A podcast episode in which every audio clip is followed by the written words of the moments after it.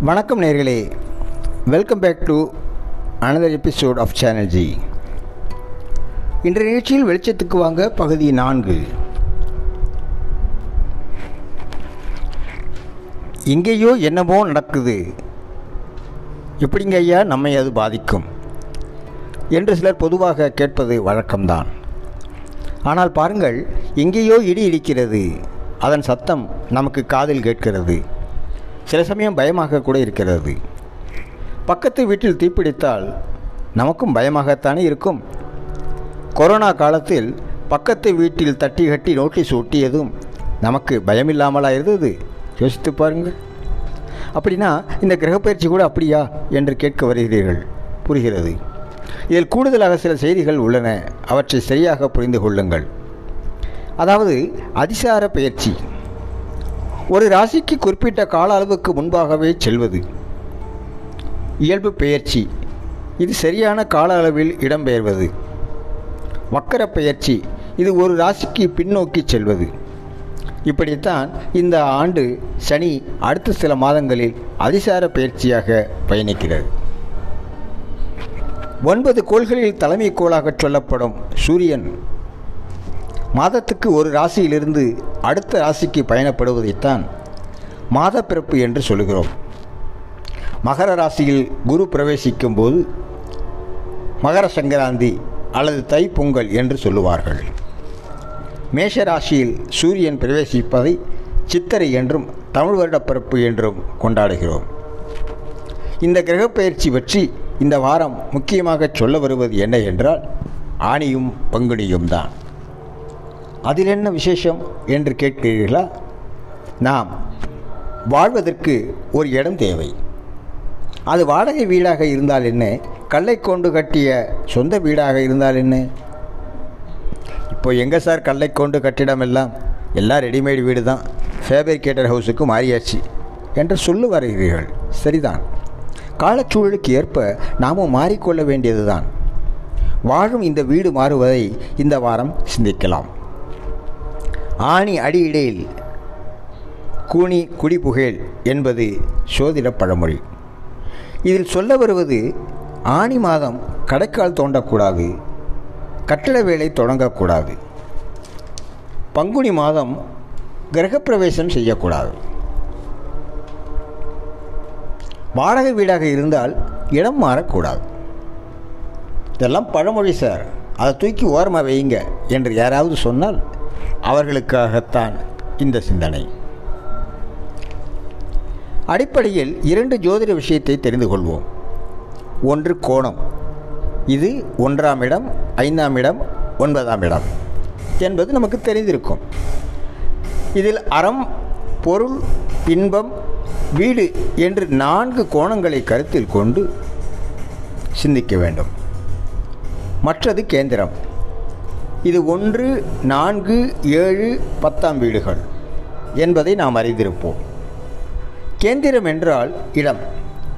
இதில் ஆக்கல் என்பது ஒன்று நாலு ஏழு பத்து. காத்தல் என்பது இரண்டு ஐந்து எட்டு பதினொன்று அழித்தல் என்பது மூன்று ஆறு ஒன்பது பன்னெண்டு என்பதை கருத்தில் கொள்ள வேண்டும்.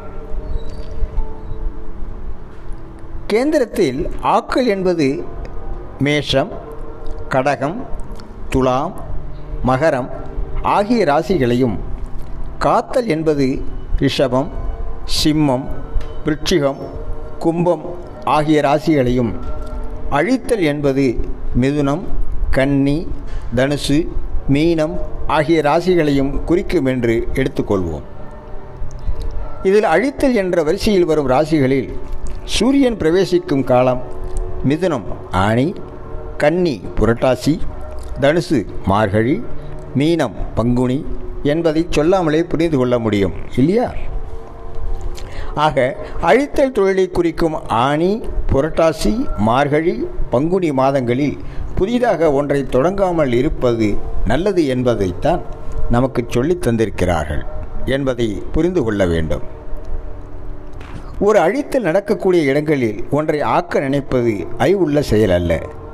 எனவே ஆணி மற்றும் பங்குனி மாதங்களில் வீடு கட்ட கடைக்கால் போடுவதோ கிரகப்பிரவேசம் அல்லது புதுமனை புகுவிழா நடத்துவதோ கூடாது என்பதை புரிந்து கொள்ள வேண்டும். மீறி செய்தால் அது விருத்தி அடைவதற்கு பதிலாக அழிவுக்கு இட்டுச் செல்லும் என்பது எதிர்மறையாக உள்ளதால்தான் மறைமுகமாக ஆணி அடியிடேல் கூனி குடிபுகேல் என்று சொல்லியிருக்கிறார்கள். ஜோதிடத்தில் நான்காம் பாவம் வீடு மனை இவைகளை பற்றி குறிப்பது. இதில் காலபுருஷ ராசியான மேஷத்துக்கு நான்காம் பாவம் கடகம்.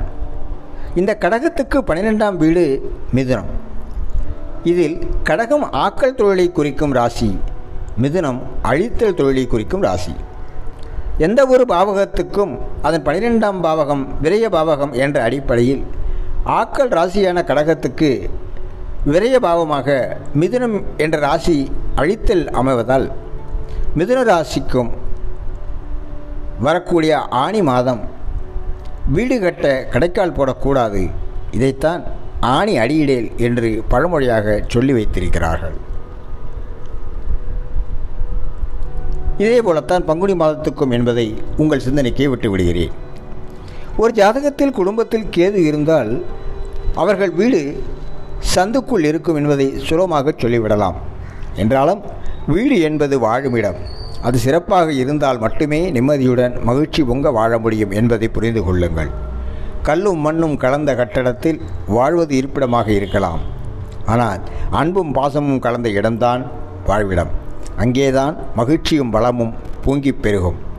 உங்கள் நம்பிக்கைக்குரிய ஜோதிடர் உங்களுக்கான காலத்தையும் சுபகாரியங்களையும் நல்ல நாட்களையும் குறித்து தருவார். உங்களை வெளிச்சத்துக்கு அழைத்துச் செல்வார். நம்பிக்கையுடன் இருங்கள். நல்லதே நடக்கும். அன்பு நேர்களே இது சேனல் ஜி உங்களுக்காக தினம் ஒரு நிகழ்ச்சி வளம் வந்து கொண்டிருக்கிறது. உங்கள் எண்ணங்களையும் கருத்துக்களையும் எங்களுக்கு எழுதி அனுப்புங்கள். நீங்கள் எழுதி அனுப்ப வேண்டிய முகவரி podcast channel G at Gmail dot com இன்னொரு நல்ல நிகழ்ச்சியில் உங்களை சந்திக்கும் வரை உங்களிடமிருந்து அன்பு வணக்கம் கூறி விடைபெறுகிறோம். நன்றி. வணக்கம்.